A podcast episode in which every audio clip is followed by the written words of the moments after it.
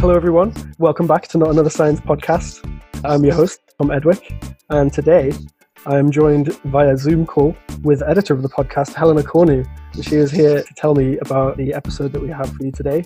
She did a really cool and interesting interview, and she's going to tell us all about it.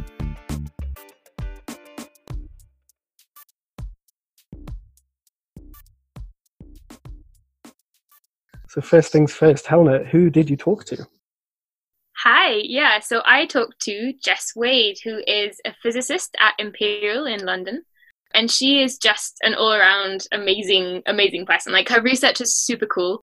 I will be perfectly honest, I didn't really understand what she works on. Like I, I like I understand the, the general principles, but I, I yeah, no, not not a physics gal, I'm afraid.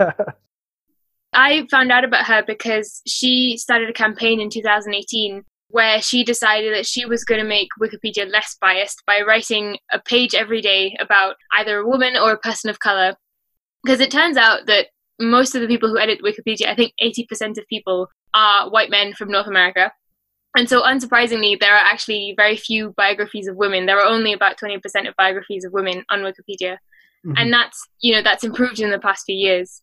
Um, and so Jess decided that she was going to write a biography a day and she she actually told me that she would she decided she was going to write one and then sometimes she'd get carried away and write three in a day and just you know she's written more than a thousand pages. I can't remember the exact number but she's she's just written an incredible number of biographies. Yeah. And she is really vocal and a huge advocate for you know getting people on wikipedia and using wikipedia and improving it and to the point where it can really reflect the people who use it so as you can tell, massive, massive fan. So I was very nervous when I was talking to her. Um, lovely, and she agreed to talk to us. So I, I interviewed her about about her involvement with Wikipedia. Yeah, that's cool. That sounds really, really cool. Um, I think before we dive into the episodes, we also have a Freshers Week event to promote. It's happening. It will be tomorrow when this yes. is broadcast. Yeah, so so the reason that we're broadcasting this particular episode today is because tomorrow I'm hosting an editathon, a Wikipedia editathon, along with Edinburgh University's Wikipedian in residence, Ewan McAndrew. So please join our event. Ewan's going to teach us how to edit Wikipedia, and then we're going to try and get a few pages expanded or created in order to make Wikipedia less biased and a greater resource for everyone to use. Nice. And it's also just really good training for the kind of skills you'll be able to use if you want to get into science communication or write for the magazine or whatever. All those kind of the skills of, of citing sources and all that jazz. Super useful. I mean, so, they're really useful skills to have for university as well. You're definitely going to need this these kinds of skills when you write essays. And for, for writing for the magazine as well. And then you can get to know a few of us who are on the magazine if you're interested in joining. It's going to be great. It's going to be a very time. fun event. I'm super excited. Sweet. All right. Well, that's that is awesome. Let's dive into the episode. So my name is Jess. I am a physicist who works in the chemistry department at Imperial College London, and my research looks for new materials and nanostructures to create better electronic devices. In particular, I'm interested in carbon-based semiconductors. They're called organic semiconductors, and I can put them into really cool arrangements and structures and generate circularly polarized light. And the reason that this is interesting for electronic devices is if we had LED pixels, like the, the pixels in the displays of our mobile phones and televisions, if those LEDs emitted circularly polarized light, then the displays would be much, much more efficient and would have much longer battery life because of some complicated filters that you have in your screen. So we're basically looking for new light emitting materials that can make mobile phone and televisions more efficient. Organic electronics, so carbon based semiconductors, are mm-hmm. already really, really big. It's the O in OLED. If you've ever seen an OLED television or if you've got an iPhone 11 that has OLED pixels. Mm-hmm. So they're already using the organic materials to emit the light. The next step is using the structures and the kind of mixtures that we work on to make that light twisted. To, to do that at the moment is kind of an interesting change in the way that they manufacture displays because we do very solution process work, whereas at the moment things are deposited by vacuum, which means that we'd destroy the structure that we create. So actually, there is quite a lot of effort on looking at how we can integrate this into manufacture processes. But also, what I've kind of found throughout my postdoc is that the circularly polarized light emission is really cool, but it's by far the no it's it's nowhere near the coolest thing that these materials can do. So so they they behave really weirdly in magnetic fields, which is kind of fascinating, and they also filter spin polarized electrons. So if you inject a current of electrons into these materials, then up electrons will move in one direction and down electrons will move in the other. So the kind of the thing that started me on the project was looking at light emission but actually now i'm realizing that they're applicable in so many different ways oh that's incredible. And i was just wondering what got you interested in in physics in general but also in this project in particular. So I, I think I, I mean like most physicists particularly women physicists i got interested in physics because i had such great teachers at school. So i had i had a really fantastic chemistry teacher and a really fantastic physics teacher. And both of them really taught me how much more there was beyond the curriculum and how applied science, applied physics, and applied chemistry could ultimately make the world a better place. How we could use it to create solar panels, how we could use physics, particularly to design new networks that let us better image and then understand medical diseases, how we could use chemistry to create new molecules and materials for things that we haven't been able to do before. And I think that I was very, very much taught that at school my parents are both medical doctors and you know they've always taught me that that you should do something for other people right? They've always worked for the nhs so i mm-hmm. always knew that i wanted to do something that was kind of useful not just you know go and work in an investment bank which a lot of physicists do once they graduate. And and and also that that kind of being curious asking questions finishing your day at work and going home still thinking kind of i love that. And you know because you also work in a lab but the kind of joy of going to sleep thinking about things that you could do the next day.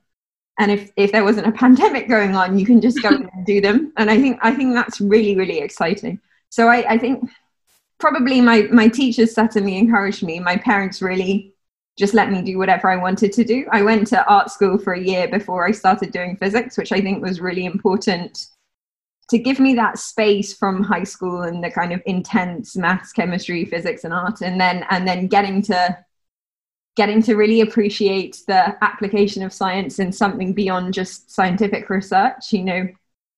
I, I lived in italy for a little bit during that year and was kind of studying the renaissance and all of these fascinating masters of, of art of fine art were very very scientific. And i think that gave me a really broader appreciation of what science was. Yeah, it's, it's so interesting that we've we've kind of divided art and science, um, and I'm, I find that all the projects which try and use science to in art or use art to communicate science, I find those so fascinating. Yeah, I mean they are just amazing. I just feel like at the moment there's there's an amazing course at Central St Martin's, the art school, which is called Art and Science. So it's like an MA in art and science. And at the moment it's the very art side. You know, it's mainly artists who incorporate some magnets or some like fluorescent materials. but there's so much more we could do if we got scientists to better appreciate how art, how powerful art can be for telling what we do and also for coming to kind of new conclusions about how we work. You know, there must be so much overlap if you're designing new solar panels with what they do in, in glass and that kind of industry and how you make things beautiful. I, I have a feeling that it's coming because I think our generation of scientists really, really won't put up without that collaboration there, without that interdisciplinary stuff there. But at the moment, it feels like art's quite appreciative of science, but science aren't appreciative of art enough yet. You know, in England, in England, you could take four subjects for your final exams, and maybe one extra one if you had time or if the school let you do it. And so I was really lucky to be able to do the subjects I, you know, timetable wise it worked and they did maths further maths chemistry physics and art because art i could kind of do on the side without having to be in the timetable. But now they've changed it so you can really only do three subjects. So you choose three subjects when you're 15 16 and they're going to define you. And if you've decided that you want to do medicine or if you've decided that you want to do engineering or if you've decided that you want to do physics then you've already kind of set the choices that you've made. You don't have that flexibility to have an extra option where you can do a modern foreign language, where you can do something like history, where you could do art, all of which is so important for training people to become good scientists. So we've really, really lost that. You know, that power to have the freedom and the flexibility, but also to get inspired early in your life, which I think is just so important. I really wish, and and I know we'll start talking about it soon because every time I talk about anything, I end up talking about Wikipedia. But I really wish that I'd had a better training in history. You know, I stopped doing history when I was 14, 15. And, and now I think, you know, so much of what I do and so much of what I love about editing Wikipedia has given me this really big appreciation of history. And I think when we live in such a, a an incredibly bizarre time, right? We have this incredibly unknown world of the of the pandemic, of the Black Lives Matter, of this movement to decolonize all of the structures that we live in. And I think all of that is kind of I think I'd be able to articulate it a lot more and understand it a lot more if I had a better training in history. And I really think science students need that. We need that historical grounding in what we do. That reminds me of uh, I had a talk by Angela Saini um, about her new book, and she was saying that everything that we know it's so dependent on the context in which it was discovered, and that's something that I think we don't think about enough as scientists about the yeah the context of society in which we do science influences the science that we do because we we're so used to thinking about science as being unbiased. Obviously, I'm the biggest Angela Saini fan yes. in the world. It's completely true. You know, we really need this ethics, this history of science, this we need a better appreciation of the context in which researchers did the work they did. You know, when we when we sit down in a physics lecture theatre or a maths lecture theatre, we just get presented with information as if it's completely true and completely concrete and as if that's the final answer. And we never learn about that process of getting there. And I just really wish, for science and society's sake, we had space to let us do that. Yeah, I definitely agree yeah, so you talked about how your teachers were really influential on you, and actually that's something that you've mentioned as well about how important it is to have, um, you know, physics teachers who are women or who can influence young people. And I was wondering whether you noticed sort of gender bias when you were at school, or is this something that you noticed later? You know, I went to an all-girls school, so noticing gender bias in in one sense is quite difficult because if girls didn't do physics then no one did physics right? You, you, definitely noticed it in the numbers of students who take different subjects you know. When we got to, to, to a level and you make these choices so when we got to 15 16 kind of highest level i guess in scotland and we started to really to to kind of concentrate on a few particular sub, uh, subjects you can tell I've been in the lab too long because when I say sub, I instantly say substrates rather than subjects. So when we got the chance to choose our own subjects, um, the number of people in history classrooms went to about, you know, 20, 25. The number of people in my art class was, I think, probably 22. And the number of people in further maths was four and the number of people in physics was six. And then when we ultimately did our exams at the end, I think there were five physicists and four of us further mathematicians. So you don't have the you know you don't feel like you're being stereotyped all the time but because of the way that society has made young women think about what they can and can't do and where they will and won't fit in and what they can and can't achieve you still have this really big underrepresentation of of women and people of color in in, in physics and and further maths. So the audio here was a little funky but essentially, I asked Jess what she thought the main issues were that needed to be addressed in order to correct the gender imbalance in physics and in science more generally. I think a huge one, and I've kind of alluded to it already, is that the shortage that we have in the United Kingdom as a whole for skill specialist teachers. So we really don't have enough teachers who have a really great grounding in physics, in further maths, and in computer science. And when you have a teacher who isn't entirely confident, it's really difficult to see yourself taking that subject and succeeding. So I think something that we really need to work on as a society is to recruit more teachers, to pay all teachers better, right? They're probably the most important part of our society. Well, at the moment, you could argue that it's medics, but when we're not in a pandemic, teachers are beyond the most important part of society and yet we pay them so so very little. So i think that one really really key thing is upskilling our teachers and supporting our science teaching community better. I think another part i kind of mentioned already but is this this idea of stereotypes and stereotypes in society and particularly how we bring girls and people of color up to tell them they're not going to be as successful as white boys. And you see this in lots of kind of sneaky and subtle ways. But in the toys that we give kids, in the books that kids read, in the sweets that we give kids, in all of these different things, we very much tell girls that they're inferior to boys. And we very, very much exclude people of color from almost all of these things. So when you look, there was a really comprehensive survey of all of the kind of top, I think it was maybe the top 1,000 best selling kids' books from the New York Times and Time magazine a couple of years ago. And it found that less than 1% of the main characters were black or minority ethnic. So you have books that you're giving to kids when 99% of the main characters are white. I think it was one in five of the main characters were girls or women. So you're overwhelmingly telling children that the successful, the main characters, the leading people in society will be white boys or men. And I think that has this impact that you can't even tell until you're a teenager and you're trying to make these really difficult life choices. So we have this huge challenge in high mm-hmm. schools because we're making people make decisions too early and making people make quite restrictive decisions too early. You know, if you don't do physics at the age of 16 in the UK, you can never become an engineer. And that's that's pretty terrifying to have to tell a 60 to make a 16 year old make that decision. We have teachers who don't feel fully confident in what they're teaching, and then we also don't give very good career advice. So we don't go to, to young people, we don't go to teachers as scientists and tell them about what we really do. And I think actually having that option, having the chance to have a conversation with someone who is a researcher, who is a astronaut, who is an engineer, that would really, really change your mind about whether you see yourself fitting into a subject. So I definitely think, you know, we need much less stereotyping, we need less sexist stereotyping, and we need less racist stereotyping.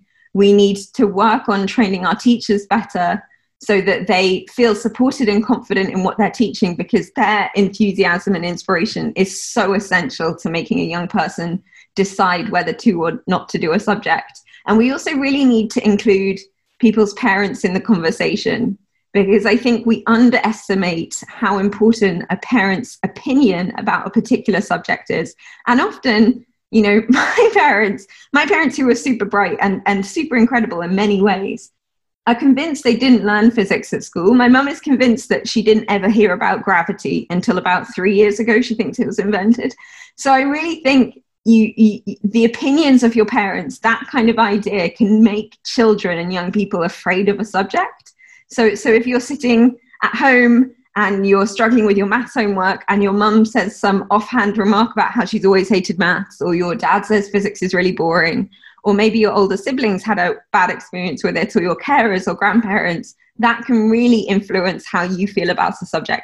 So we need our outreach and education programs to include families and teachers particularly I completely agree, and and interestingly, I think it also applies. It doesn't only apply to science because I remember when we were choosing like a second language in school, and um, they did a survey of kids before they talked to their parents, and a lot of people wanted to choose German. I think it was like 20 people, and then after they'd gone home and they'd had to ask their parents for their parents to agree, everyone came back and wanted to do Spanish because I think there's this idea that it's the most spoken language, but yeah, it's so, it's how much is influenced by their parents. Yeah, I think I think it's it's it's overwhelming, and actually the stereotypes that parents hold. You know, there was some research by the Campaign for Science and the Campaign on Science and Engineering CaSE um, a couple of years ago now that looked at mothers' decisions. I think it was parents, not mothers. I shouldn't. I shouldn't. I shouldn't.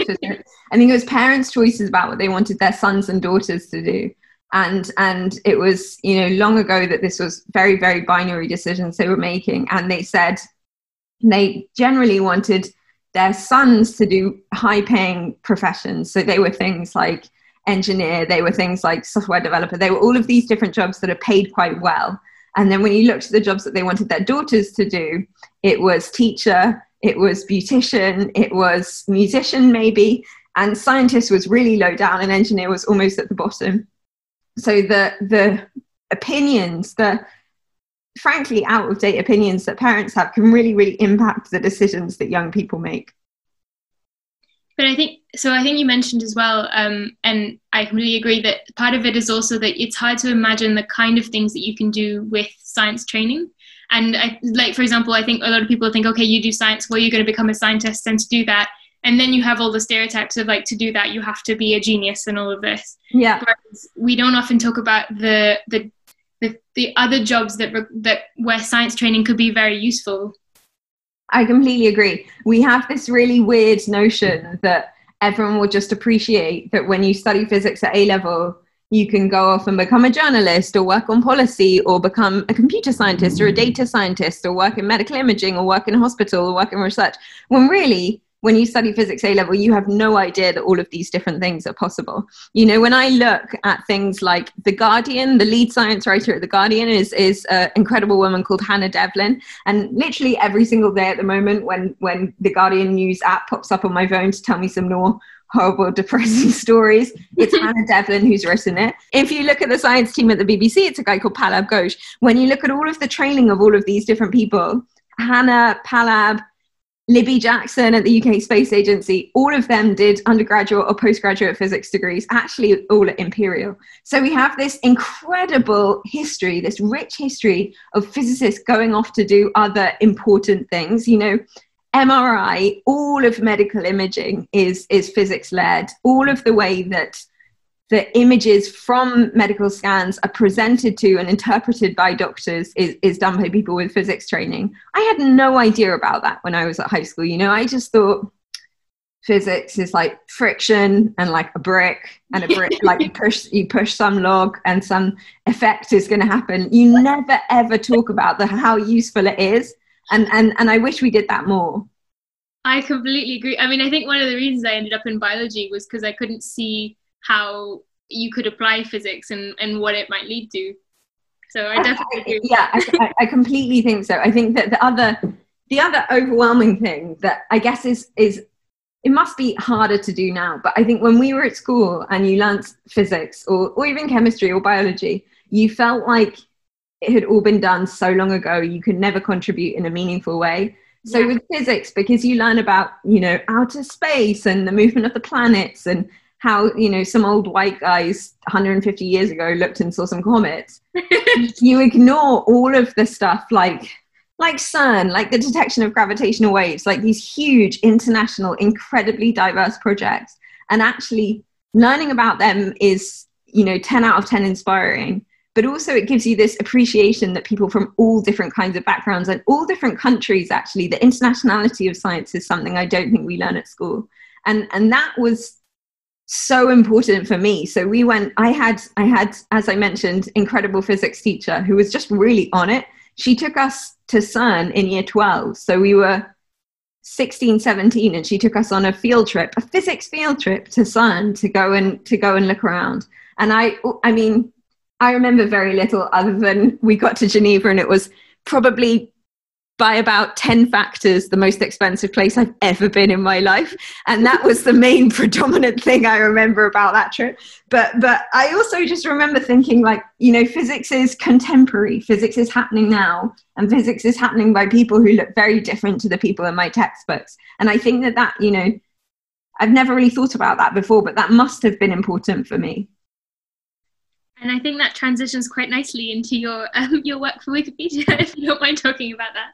No, I don't mind at all. So I have, um, I think, so I, uh, whilst I'm massive Angela Saini fan now for her incredible work calling out racism and academic racists and, and actually teaching people all around the world about the origins of racism.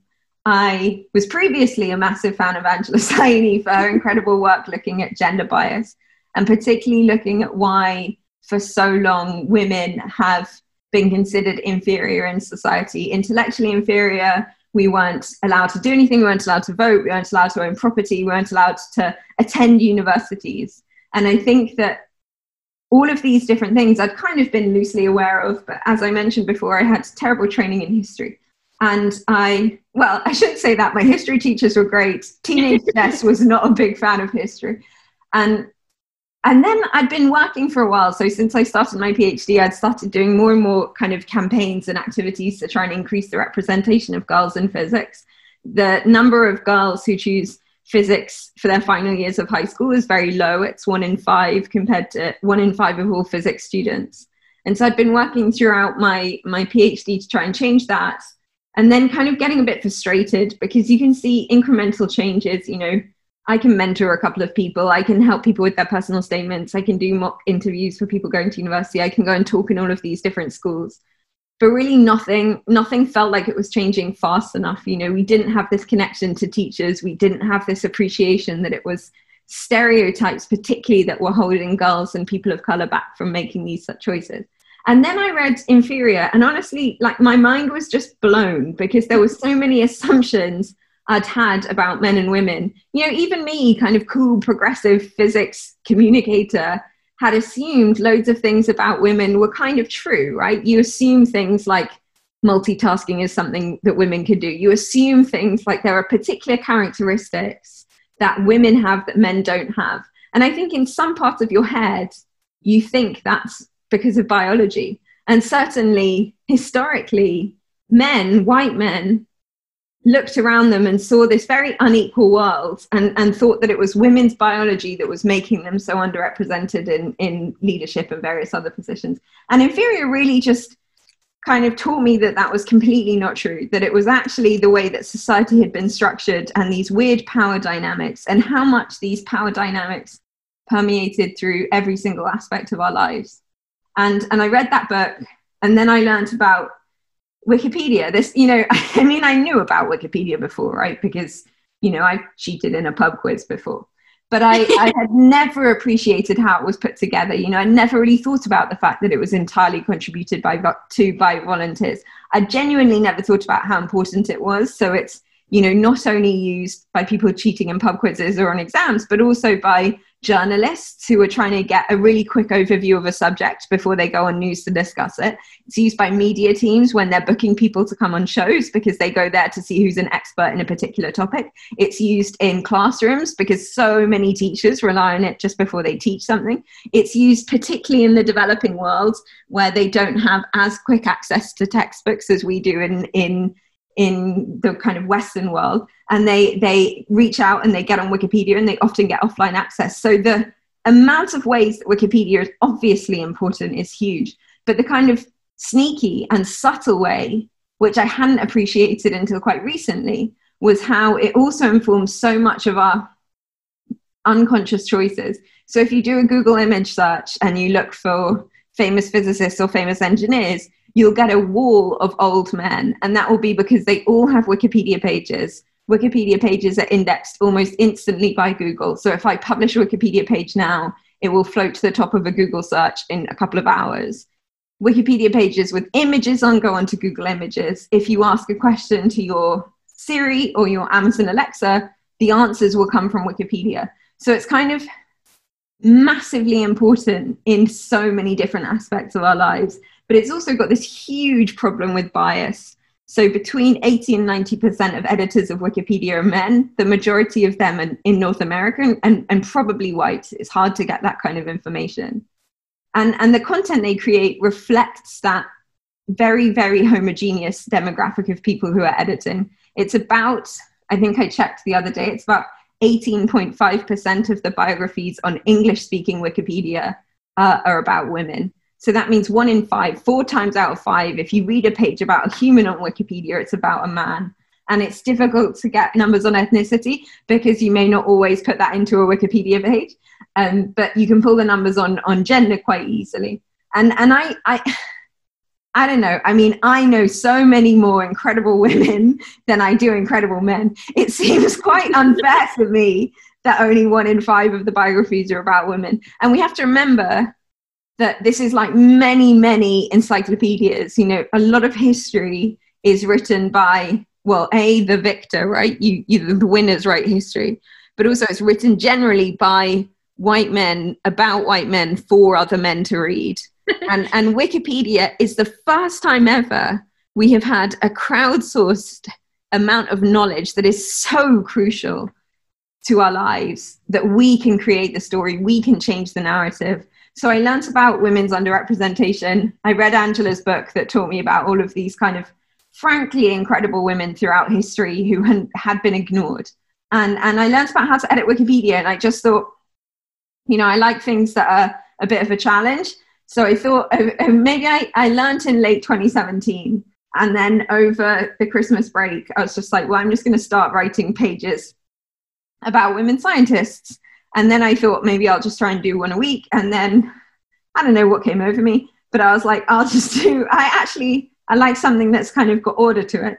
So I'll do one page a day. And so I started that in 2018. And as of right now, I think I've written just over 1,050 pages, which is so great.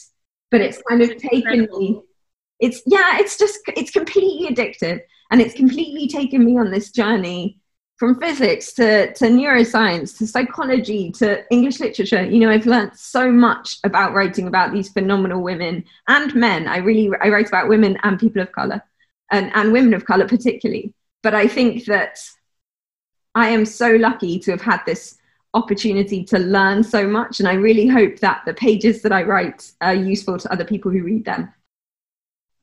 I think part of it is this rush that you know you're writing for a site that is viewed so many times. One day in March, all of the Wikipedia platforms got viewed 650 million times in one day. So you know you're writing for a website that's used, but also it's like the thrill of learning and honestly uncovering facts like you know, I wrote I wrote a page this week about the first African American person to get a doctorate in public health in the States, a, a professor called Paul Cornely.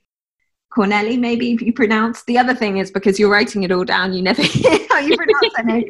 But but his life is just completely fascinating. You know, was born in Guadeloupe, grew up in America, studied medicine, became a civil rights activist. All of this stuff, and you realize this. You have this kind of rush as you're finding out facts. You know, if you can find where someone went to high school, I like jump off my chair. I'm like, whoa! You feel like this is so cool that I've managed to capture this little nugget and it's kind of joyous you know it's this complete thrill that, that keeps you going. It sort of feels like when like like doing science when you kind of find a new fact or find a new piece of the puzzle. It's it's completely that. It's that that joy of finding new facts and answering things. And and you know i feel that just as much when i'm in the lab. I feel that when i capture some new data i know that you you aren't the biggest fan of data analysis but i kind of love data analysis and and i feel that that complete joy of learning of the unknown and figuring something out. It's it's a thrill. So would you say that your have your goals changed at all since you started your challenge or? I don't know because my, you- every time i've spoken to my mum she's told me to stop. So she was like will you stop when you get to 500 will you stop when you get to a thousand? Kind of like when i first read inferior I bought so many copies of it to take around the world to give out to people because I thought it was such an important book. So every time I knew I was going to meet an incredible, impressive woman, whether it was a fantastic engineer called Pautachi Valerino, who is the was is probably one of the only indigenous Americans who works for NASA, particularly on an engineering project. Then I also met this incredible woman called Francisca, who was the, is the first woman to be head of department at the University of Nigeria for physics. And so when I knew when I had these dates in my schedule, when I was going to these talks or conferences, I'd buy a bundle of copies of Inferior to be able to take to these women to give them a copy.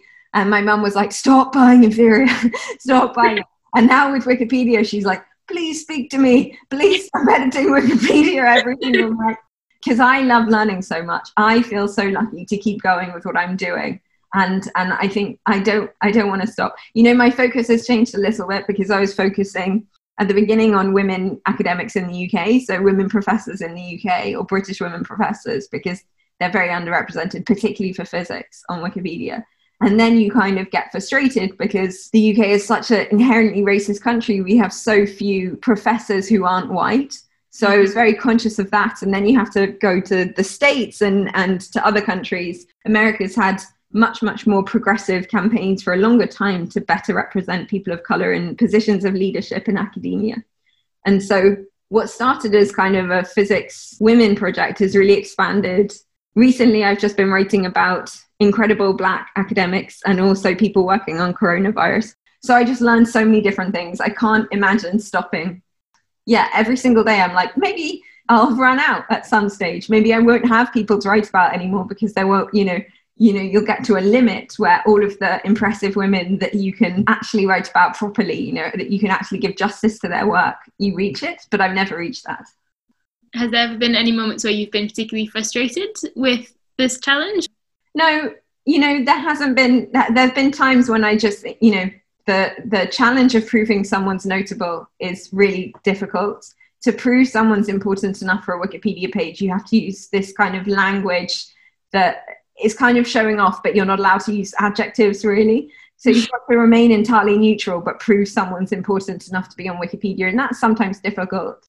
And then you have this challenge that women and people of color aren't only underrepresented in, in general scientific life, but also even when they are there, even when they're experts, even when they're professors, even when they've won big awards, they're rarely spoken about in, in the public. They're rarely spoken about on news shows or by newspapers or in magazines. They're rarely given the honor and the credits that they deserve.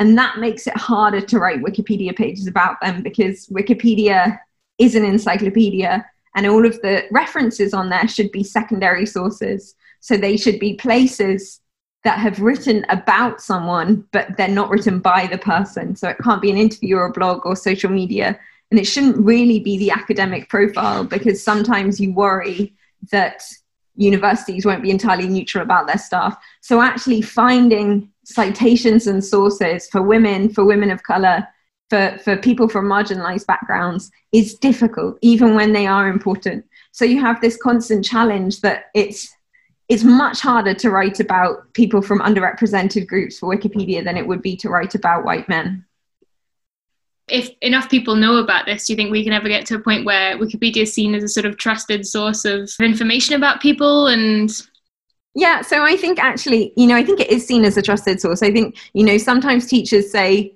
don't use Wikipedia when you're referencing, you know, when they say it to kids a lot, don't use Wikipedia when you're doing your homework. But really, what they mean is cite the actual source. So go to the Wikipedia reference and cite that. And that's what Wikipedia is for, right? It's to present you with a kind of easy to read synopsis of something and then guide you to the places where there's more detail. It's kind of like a literature review, but an open access, free to use literature review, which is so crucial. But I think that we'll get to a stage where I'm hoping we get to a stage where we have more diversity amongst the people who contribute to Wikipedia. You know, particularly people from the global south, particularly women. We really, really need to change that because if it's an encyclopedia and a source of knowledge that is used by everyone, relied on by everything, even big tech companies, then we really need to make sure that the stories that we're telling on there are coming from a diverse range of people. It's that the, the diversity of people using it is reflected in the diversity of the people who are creating that knowledge. That's what I hope we get to. Uh, just to finish off, I was I wanted to ask you what are some other ways that we can try and improve diversity in STEM, and I know you wanted to talk about uh, nominating people for awards. Yeah, so I think something really big that is important when you're applying for new jobs, and it's important when you want to feel validated as a scientist, is being recognised for the science you do. So maybe that's Wikipedia page, but more often than not, that's a fellowship or an award or an honour. And I think that we have a huge challenge as a society to better recognize and celebrate people from marginalized backgrounds. And actually, everyone listening and everyone in general could sit down and spend half an hour, an hour writing a prize nomination for a scientist from an underrepresented group. So that could be your incredible black professor, that could be your great woman lab partner, it could be something like that and to find an award, to find something that will be useful for their academic career and to sit down and nominate. And, and it doesn't take long. And actually, the joy that it brings people when they win awards and they can put it on their CV and it's big and important and flashy is so crucial. So I think that improving the diversity of awards nominations is, is something that we should all work on as an academic community. Because at the moment, the people who win awards really, really doesn't reflect the diversity of the cohort of people who are doing the research. It's, you know, I, I spent a couple of weekends ago, I spent Sunday counting all of the different scientific awards, particularly for physics. And of about 3,000 possible awards that people could win, two in history have gone to people who are black, and maybe about 8% have gone to women. So we do have this really, really big task ahead of us to better champion people from marginalized groups in, in, in the awards and honors that we give out. So that's something I think is really important. But other than that, I think that people can commit their time long term, become a mentor, become some kind of advocate or guidance for someone from an underrepresented group. and don't just go and do one talk at a school over lunchtime and think that's going to change the world because actually it's a much longer commitment that's really important and particularly these ones where you see the same people again and again where you have that constant feedback i think that would be incredible become a mentor give proper career advice connect to people for a long time and really think about who we honor on wikipedia or in awards and honors if anybody would like to sort of find out more about this, obviously we've talked about Angela Saini, but are there other books that you've read or resources that you think would be particularly useful? I think everyone should read Inferior and Superior.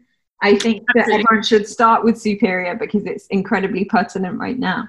Um, I think if you go over, head over to the 500 Women Scientists website because there are these great um, sessions they do. I think every Tuesday they have different activities that you can do as a scientist they've had some great suggestions for, for, for Black Lives Matter, for where you can donate and for what kind of things that we should be doing, particularly as, as, as white people, as a scientific community that's predominantly white what what can what should that be doing to change and and that's really great but we also put together a list on there maybe about a year ago now, but you'll find it of all of the different awards that people can be nominated for or nominate themselves for. And I think we can really educate ourselves there, you know, when the awards come up and what the deadlines are and what the requirements are.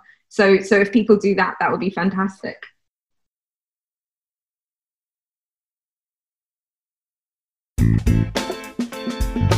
And that's our show. Huge thanks to Jess Wade for coming on the podcast and for such an interesting conversation. If you're interested in getting involved with the Wikipedia editing movement, Helena is running the EUSci Wikipedia Editathon tomorrow. That's September 17th. Head to our Facebook page at Edinburgh University Science Media and click on the Events tab for more info. Be sure to check out 500 Women Scientists and the books Superior and Inferior by Angela Saini. This podcast is brought to you by the Edinburgh University Science Magazine. In each episode, we explore fascinating themes and ideas, talk to awesome researchers about their work, and find out about the science being done by our very own staff and students here at the university. If you'd like to get in touch with a question, suggestion, or if you want to be featured on the podcast, you can reach us on our Facebook page or at our Twitter, at EUSci. That's at E U S C I. You can also drop us an email at usci.podcast at gmail.com, and you can find the show notes notes and the latest issue of the magazine at usci.org.uk. This episode was edited by my partner in crime and wonderful interviewer, Helena Cornu. The awesome podcast cover art was designed by EUSci chief editor Apple Chu. The intro music is an edited version of Funkorama, and the outro music is an edited version of Funk Game Loop, both by Kevin MacLeod.